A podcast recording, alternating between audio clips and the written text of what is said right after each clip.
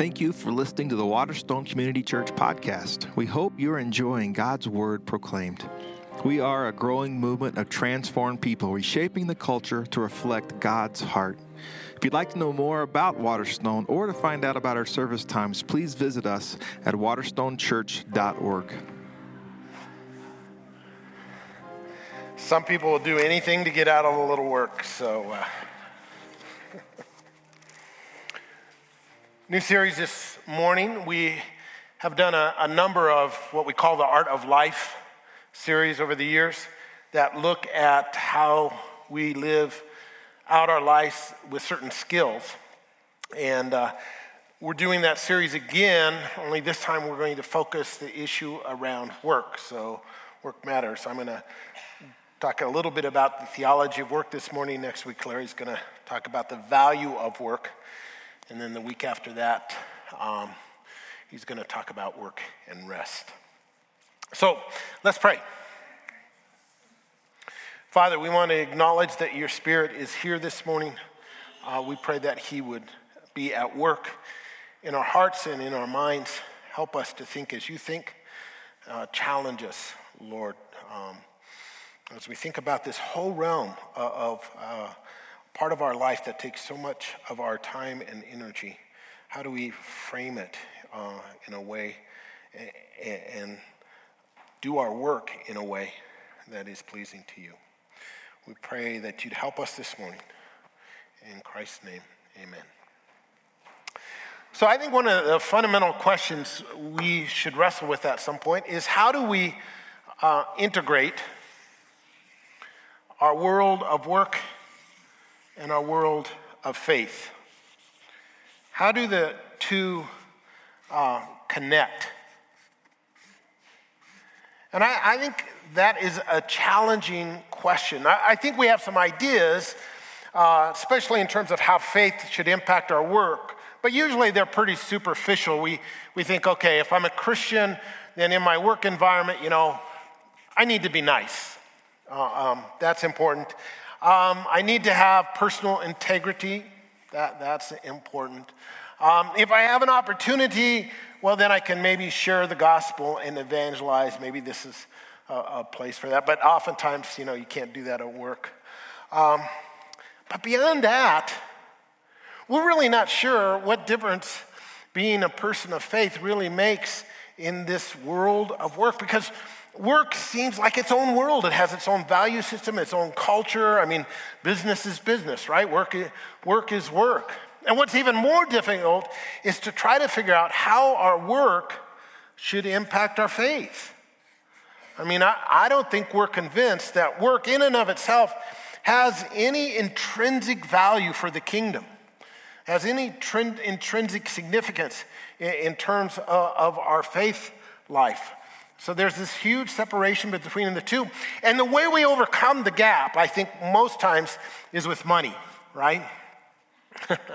we think, well, at least I can give some significance, kingdom significance to my work if I take some of what I earn, you know, and then I use that for kingdom purposes. I give it to ministry or the church or to the poor, or, or then, that validates my work. But other than that, we're not sure of the connection. I'm not sure that does it.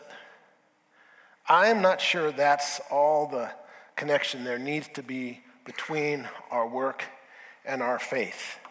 I think there's something, something more. And to be quite honest, I'm not sure the church has been very helpful for us kind of integrating our work and our faith. Um, For one reason, pastors typically don't have a clue about this world, right? Well, it's not that we don't work. uh, some people think we only work one day a week. Um, but it's, we're, we're more familiar with this, this world, so we're not, we, we don't know how faith connects with our work. And oftentimes, to be honest with you, pastors actually are a little threatened by this world because if somebody gets too involved in their work, you know, it, it, takes them out of our agenda, which is the church, right? They'll be less uh, involved in ministry, less involved in church activities, they're more involved in work. And it never crosses our mind that this could be their ministry. Because we think, no, no. In fact, we oftentimes uh, measure a person's maturity, that they're growing in their faith, by increasing involvement in church and decreasing their involvement in work. You know, if they work less and they're more, they're at church more, involved more in small groups or ministry, and we think, oh, they're, they're maturing in their, their faith. I'm not sure that's, that's, that's true at all. I just think this is a tough deal. You know, there's a statistic by Barna that 84% of Christians who are 18 to 29 years old have no idea how the Bible relates to their field or professional life. 84%. Uh, and that's, that's tough because work is such a huge part. So, what I want to do this morning is just talk a little bit about work, make some key observations. And then I want us to develop kind of a theology of work. Um, I want to give you five truths that I think help us to integrate our faith and our work and our work and our faith and, and bring those two together. So, a couple observations about work. First, we work a lot. Even if you're not a workaholic, you spend somewhere between 40 to 60% of your waking hours uh, engaged in, in work. Uh, a third of your life almost, 100,000 hours in, in, a lifetime. Um, and if that's the case, I'm not sure it's very helpful to wall off the work from your faith and treat them as two distinct things. But the problem is, second of all, we're, we're really not very clear about what the purpose of work is. I, I mean, if I asked you this morning, why do you work? Probably the number one response would be, well, I like to eat and I like to pay my bills. I work to make money. That's the, the purpose uh, uh, of work. Um, to make money so we can live. The goal is kind of a, paycheck, and on a small scale, that works itself out for a lot of people in terms of they work during the week so they can live on the weekends. And on a larger scale, it works out you know, I work the first 65 years of my life, and hopefully either I develop a business and consult and get enough money so I don't have to work, or I can save enough money so when I can turn 65, uh, retire and, and, not work. And, and really, it's almost, you get this sense that people work ultimately so they don't have to work, which makes no sense. I guess it does, but it doesn't. Um, and that kind of thinking, I, I think, pushes people to can push people to one or two extremes. Um, on the one side, you have people like in the video, man, work is a necessary evil. They, they will do anything to get out of it, even push ups. You know, if he had to do 30 push ups, I bet he would have made it.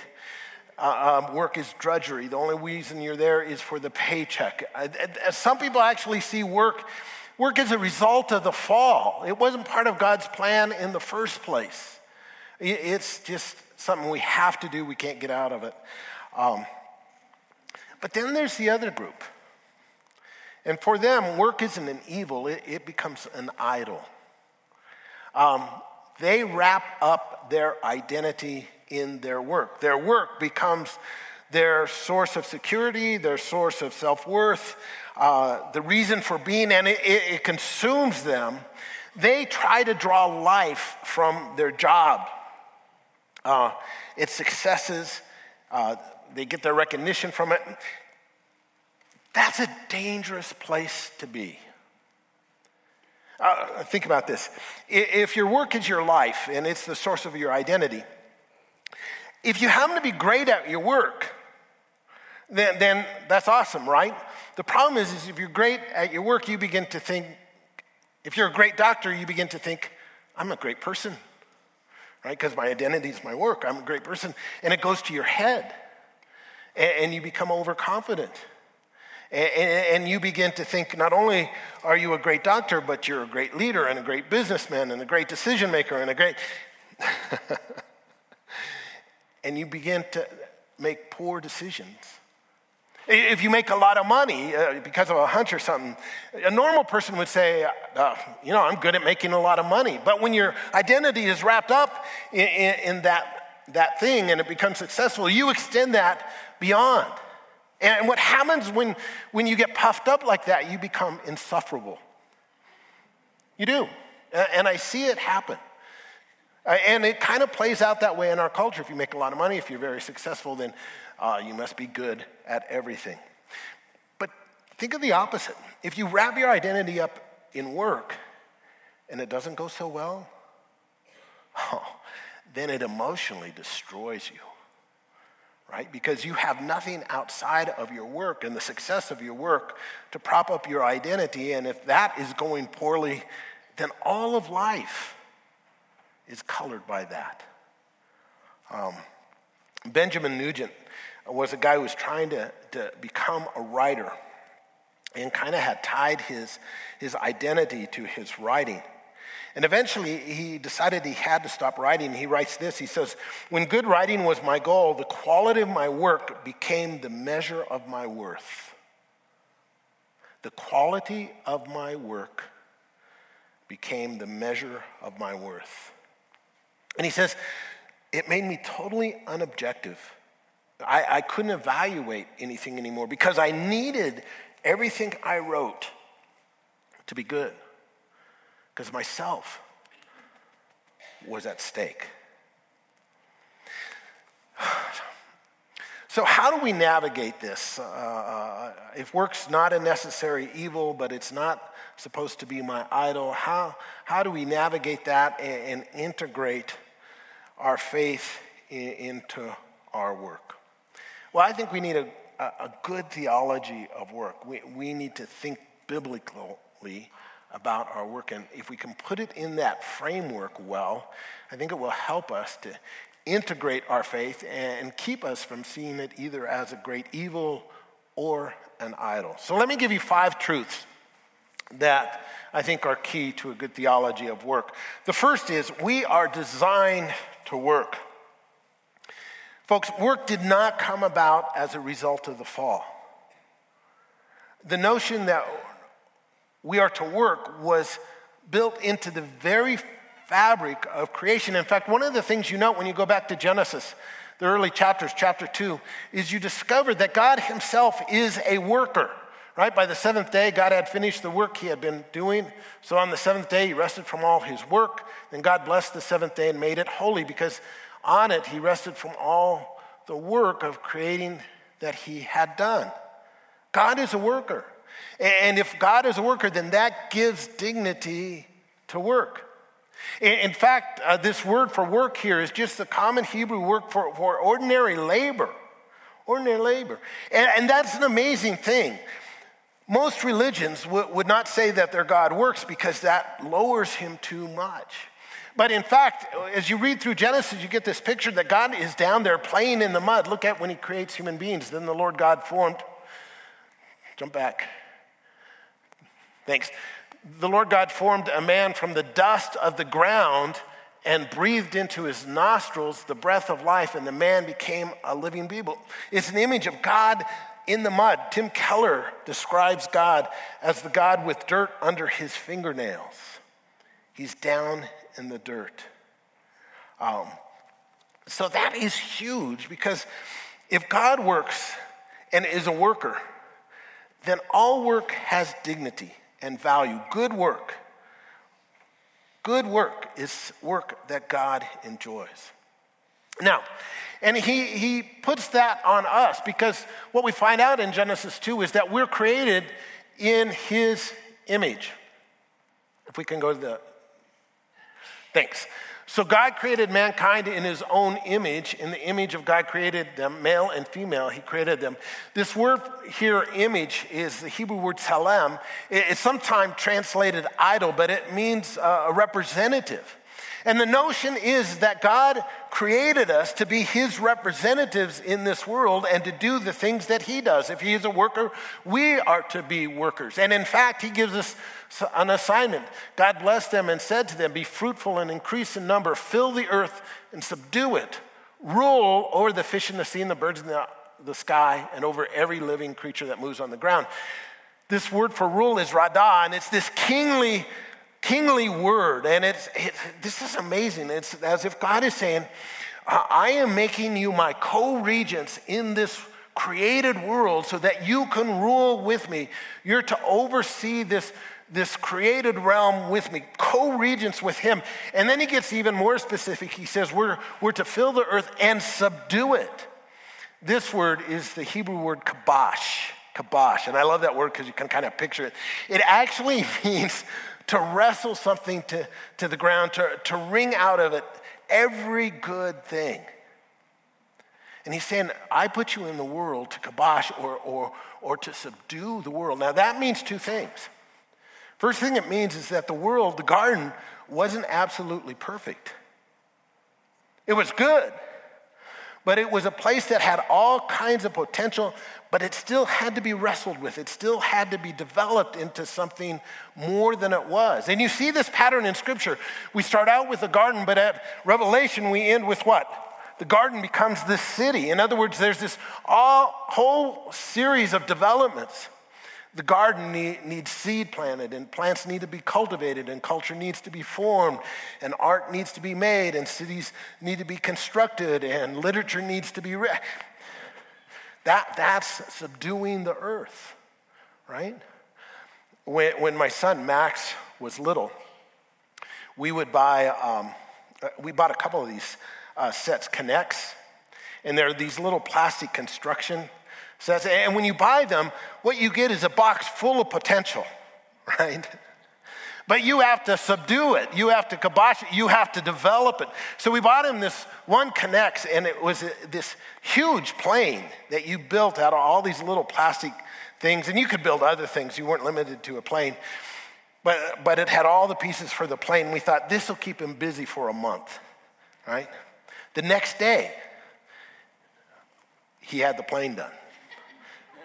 You know, he, he had subdued the K'NEX box.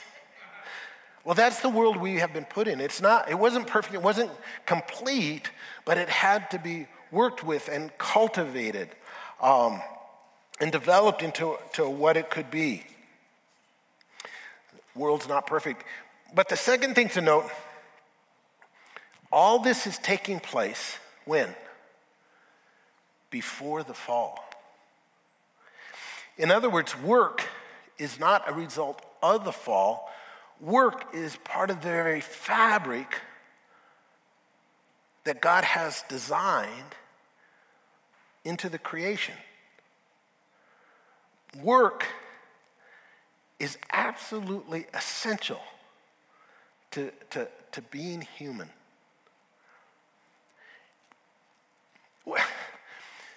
We have this notion that the purpose of life is leisure. And that is not true. Leisure isn't wrapped up so much into the design as much as work is. Leisure is preparation so we can go back and work more because work is part of the thing God designed us to do. And we have brought into this lie that the goal of life is to retire, right? Either make a lot of money so I can become independently wealthy or save enough so I don't have to work anymore and I can just be leisurely. But, folks, if you retire and play golf for the rest of your life, you're going to be incredibly unhappy. There is a whole industry out there now talking about what they call the third age, from, from age 55 to 75. And one of the things they're telling people is look, the goal isn't simply to stop working. The goal, what's great about retirement is you get the opportunity to change the nature of your work, you get the opportunity to change your vocation. It's not simply an opportunity to stand back and do nothing, because if you stand back and do nothing, now you're out of alignment with how God has wired you and developed you and created you, because work is essential to being human. It just is.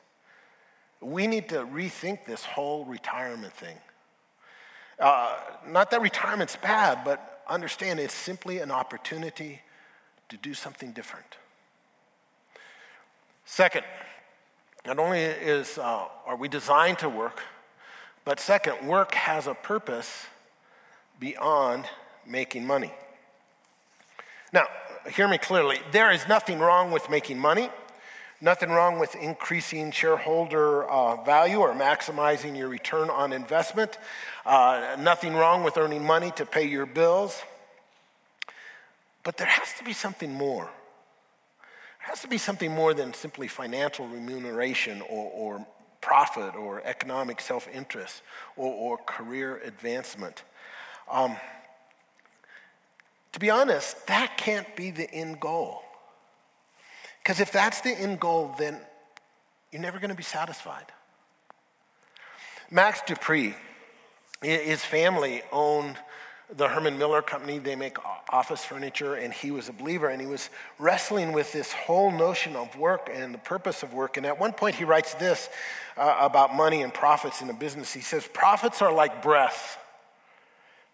You breathe to live, but nobody lives to breathe. You breathe to live, but nobody lives to breathe. Profit or money is like breathing a business. A business has to make a profit, otherwise, it will not exist. But at some point, you have to ask the question why are we making a profit? What is it for? What is the purpose of work? What is the purpose of business? There's a good book written by a man named Jeff Van Duzer, and uh, it's entitled Why Business Matters. He's the dean of the School of Business at Seattle Pacific University. And in that book, he suggests two larger purposes for work. The first purpose he, he suggests that work has is what he calls service. In other words, our, our work is to make an impact on the common good of the community. community. Um, the common good is that shared and benef- is what is shared and beneficial for all or most of the members of the community. It's what allows a community to flourish and experience what we call shalom or peace or whole, wholeness.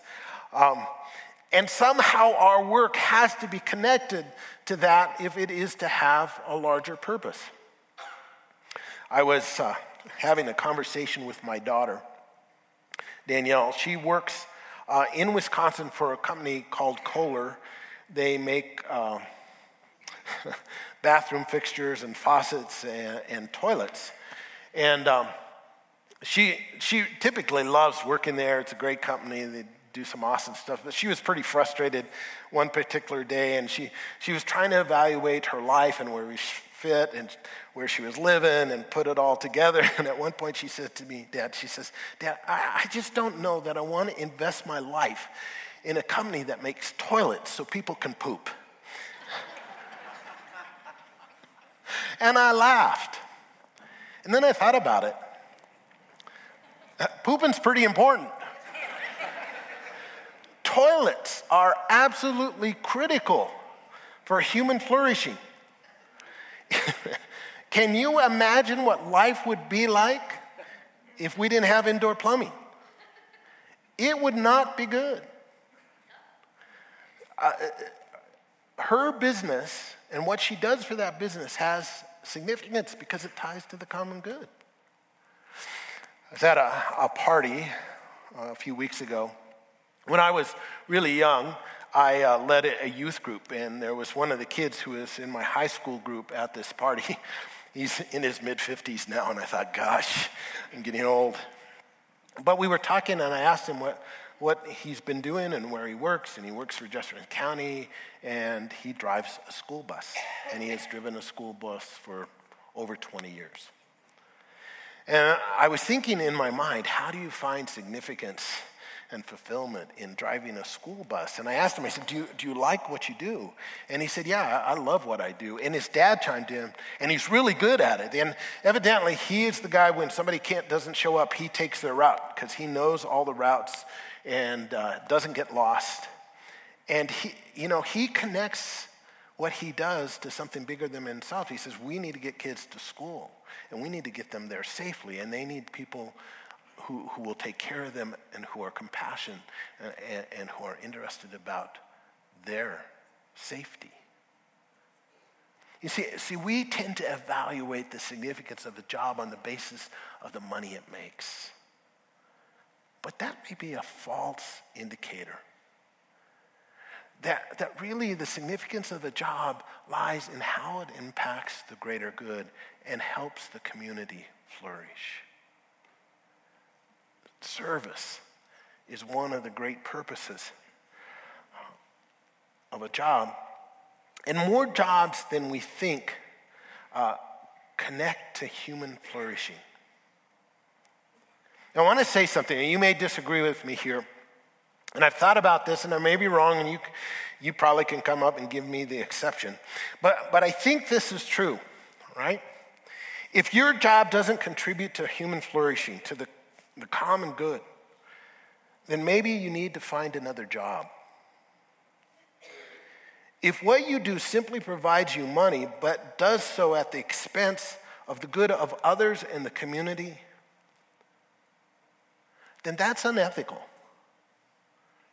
And that's unchristian.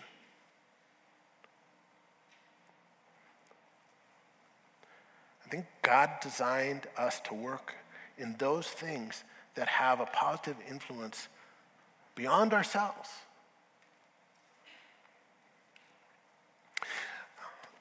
Duzer adds a second thing. He says, not only does service give a job purpose and meaning, uh, but second of all, there's something about design. Work is necessary for us to fulfill our God given design, how we were made, to live out our calling and our vocation and our purpose. People need jobs and need to work because if they don't work and they don't have a job or, or, or something they can contribute to, uh, um, then they're not going to fulfill their calling in life. Now, it doesn't mean you have to be paid for your work. You can be a homemaker that works. You can be disabled and, still find ways to contribute beyond yourself. You, you can find meaningful activity. Even when you're retired, you change occupations and find something beyond yourself.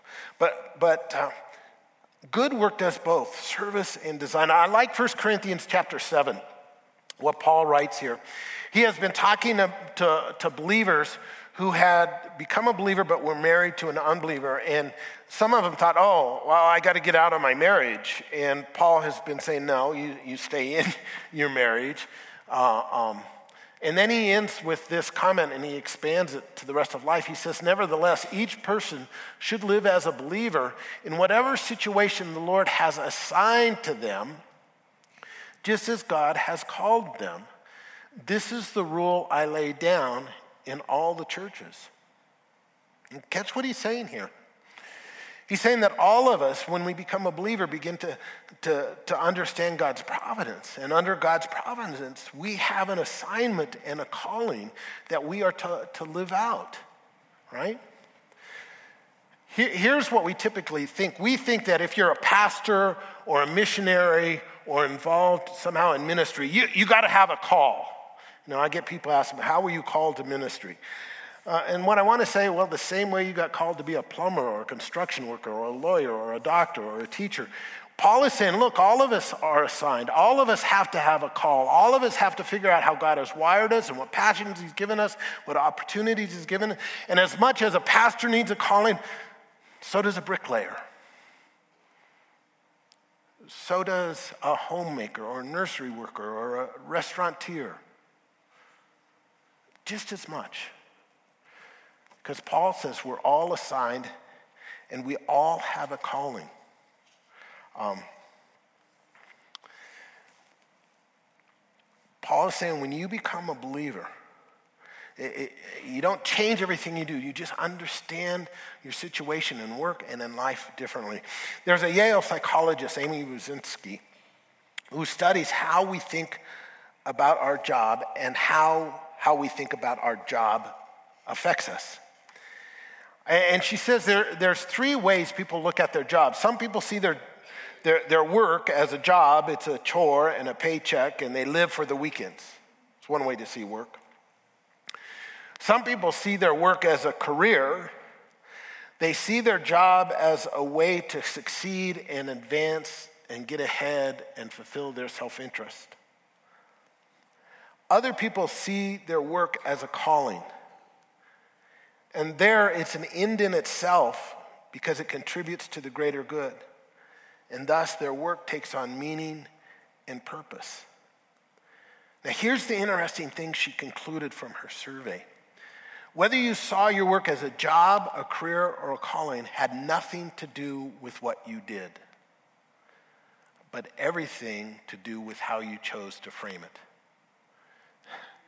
They took a survey uh, of administrators, uh, office administrators, and they were able, from the survey, to place them into each category in terms of how they saw their job. A third saw their work as a job, a third saw it as a career, and the third saw it as a calling. They're all doing the same thing. Now, here's what's interesting if you see your work as a calling, two things happen.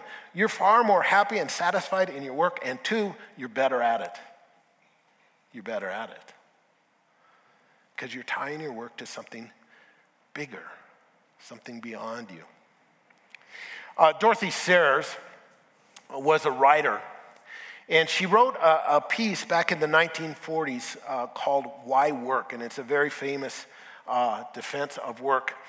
And she writes this. Uh, this is the time of the Second World War, so you'll see that, and you need to put this in that context. But she says this She says, The modern doctrine of work which has replaced the old biblical doctrine of work, is work is that which you do for a living. Work is that through which you make money so you can do what you really want to do. That's how we all view it. We, we make money so we can then live. What is happening is that nobody today works for the sake of the thing they do. The result of the work is only a byproduct of the real aim. The real aim in work is money or status. So doctors practice medicine not primarily to relieve suffering, but to make a living. The patient is something that happens along the way. Lawyers accept briefs not because of their passion for justice, but because this is the profession that enables them to live. The reason why men found themselves so happy and satisfied in the army, remember World War II, was that for so many of them, for the very first time in their lives, they were doing something not for the sake of the pay, which was miserable, but for the sake of getting something done that really needed doing. See, all work that is good work isn't necessarily well paying work. It's not even necessarily highly skilled work. But all work that is good work is helpful work. It, it, it, contributes to the fabric of shalom and flourishing in the kingdom. So, if you're a, a pilot and you're a Christian, how, how does a Christian pilot operate?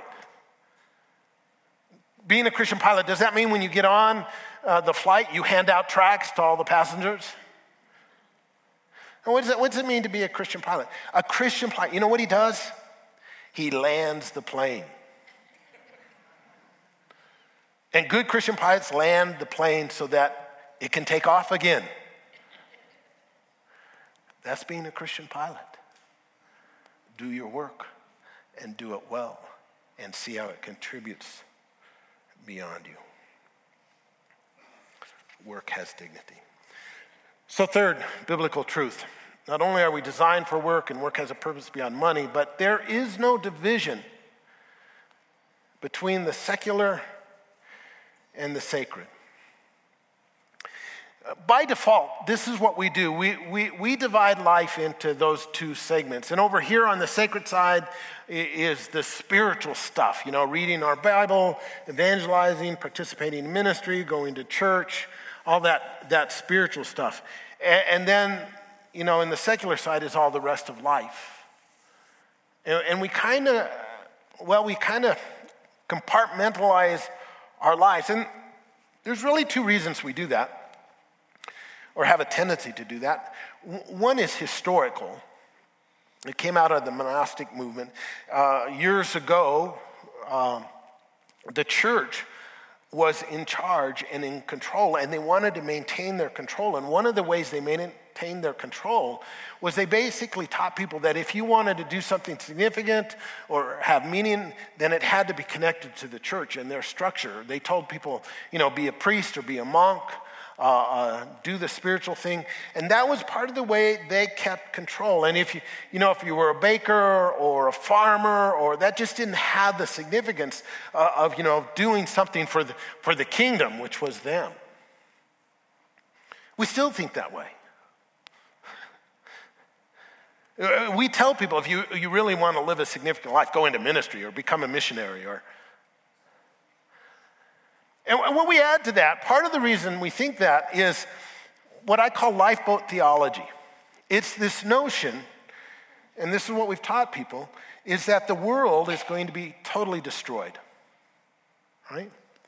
Um, the world is like the Titanic, and it's hit the iceberg of sin.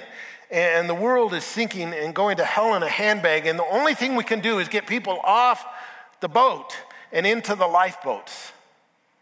And I have people tell me this you know, the only thing that lasts for eternity is the Bible and people. So if you get involved in anything beyond the Bible and people, it's just going to burn. Now, if you think that, then what you're, you're doing, if it's all destroyed, then, then you've negated all of life. All of life ultimately has no significance or meaning because it doesn't last into eternity. And not only is that bad theology, but it's so far from what the Bible teaches. We don't have time to go into it this morning. But if you go into Scripture, you discover that the world isn't destroyed, it's refined by fire. It's an image in 1 Peter uh, of gold being smelted in fire. So, what its true elements are revealed. The world's not destroyed, it's purified. In fact, in the Old Testament, God promises He will never destroy the world again. Now, if that's true, then there's a continuity between this world and the world is, that is to come. In, in fact, I, I think the best way to think about it is that not only are we resurrected, but the creation itself is resurrected. When you look at Jesus, the resurrected Jesus, there's a continuity between what was and what he is now. And that will be true for creation. I happen to believe that, that uh, in the new creation or the renewed creation or the restored creation, there'll be great literature. You know, literature that was written in this realm, great music, great art, great plumbing, good works, things we do for the kingdom. They, they last beyond themselves and they reach into eternity and have significance there. There just is not a separation between that which is spiritual and that which is secular. Do you know in the Old Testament, there's no word for spiritual? Because all of life was integrated, it was all simply life. There was no compartmentalization. If you, if you went up to Jesus and asked Jesus, Jesus, how's your spiritual life? He would have looked at you and said, what the, what the heck are you talking about? Spiritual. We ask a person that, and what we're really inquiring about is their spiritual discipline. Do you read your Bible? Do you go to church? You know, that's, we, that's how we report on the quality of our spiritual life.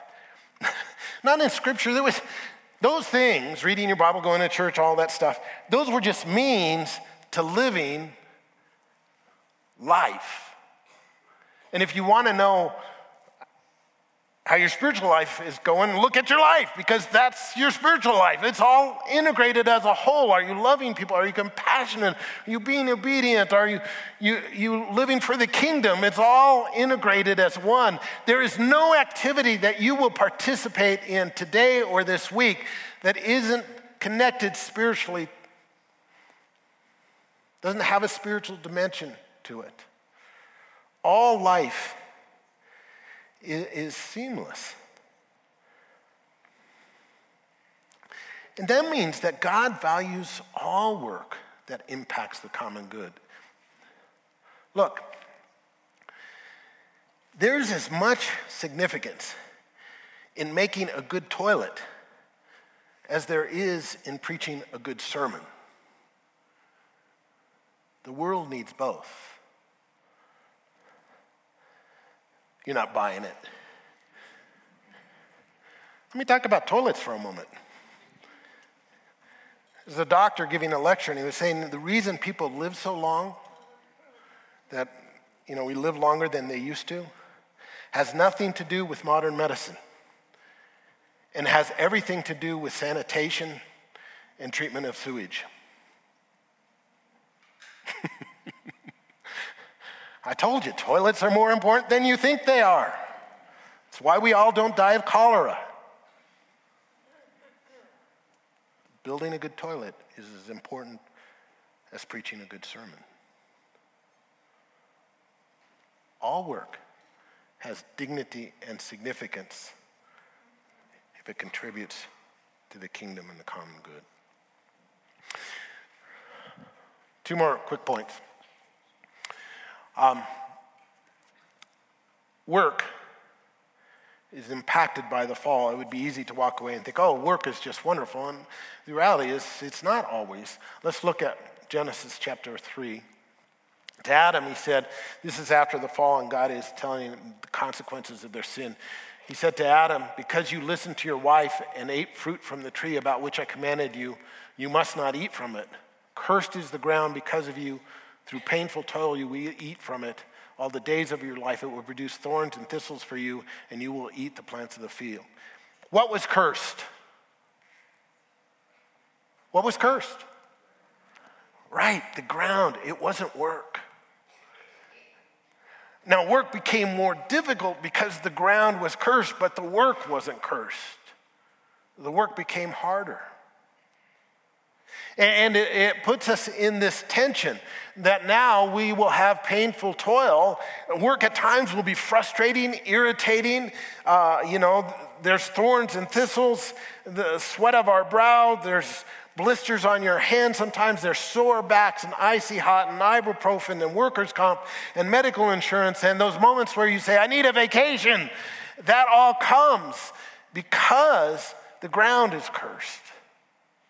But it's not the work that's cursed. In fact, we, we live in this tension. On the one hand, work is frustrating, but on the other hand, work is fulfilling, right? He says, uh, um, you will eat the plants of the field. He's a gardener, and the gardening, you know, represents the rest of all culture making in the society. Times there'll be incredible frustration, but times there'll be incredible fulfillment. That's the nature of work. Okay, last thing. Last thing. All work is to be a form of worship. I'm going to teach you a word, and that word is going to, to take care of this dilemma.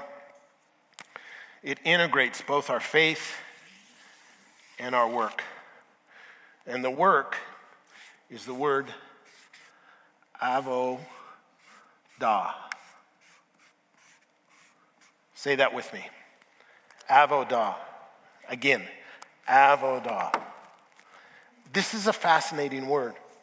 It's a word that used in Genesis chapter 2:15 that describes Adam cultivating the garden. It, it is a word that is used in Exodus chapter 1 verse 14 and it describes the backbreaking work of the children of Israel making bricks as their slaves in Egypt. It is a word that is used of the artisans who are building uh, the tabernacle. You know, these gifted, skillful artists who are building the tabernacle in Exodus 35. It is a word that is used uh, of this incredibly fine craftsmanship of these guys who, who are linen workers as they uh, make linen for the temple in 1 Chronicles chapter 4, verse 21. It is also used by Solomon as he instructs the priests and the Levites, those are the religious people in that culture, regarding their service in leading worship and praise of God in Second Chronicles chapter 8, 14. In other words, avodah is used both for work and for worship. Throughout the scriptures, it means both work in worship. You see, as God designed it, our work, properly understood and properly executed, is to be a form of worship. I like what Eric Liddell's father said.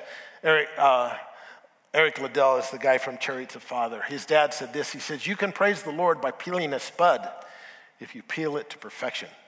A spud is a potato. In didn't know. Work is really to be a form of worship that brings honor to glory in God. And if we understand, suddenly our faith and our work become a seamless whole. There's no separation. Let me end with this Colossians chapter 3, verses 23 through 24. Whatever you do, work at it with all your heart, as working for the Lord, not for human masters, since you know that you will receive an inheritance from the Lord as a reward. It is the Lord Christ you are serving. Understand this that this is written to slaves. And Paul's saying, even if you're a slave, you can live out your slavery in a way that it becomes worship because you are working for an audience of one. Avodah. Amen? Let's pray. Father, this is easy to say, but difficult to do to take our work and make it worship of you. But we pray that by the power of your Spirit and the gift of your Son, that we would be enabled to live such lives that uh, we bring you honor in all we do, including our work. We pray this in the name of Jesus Christ. Amen.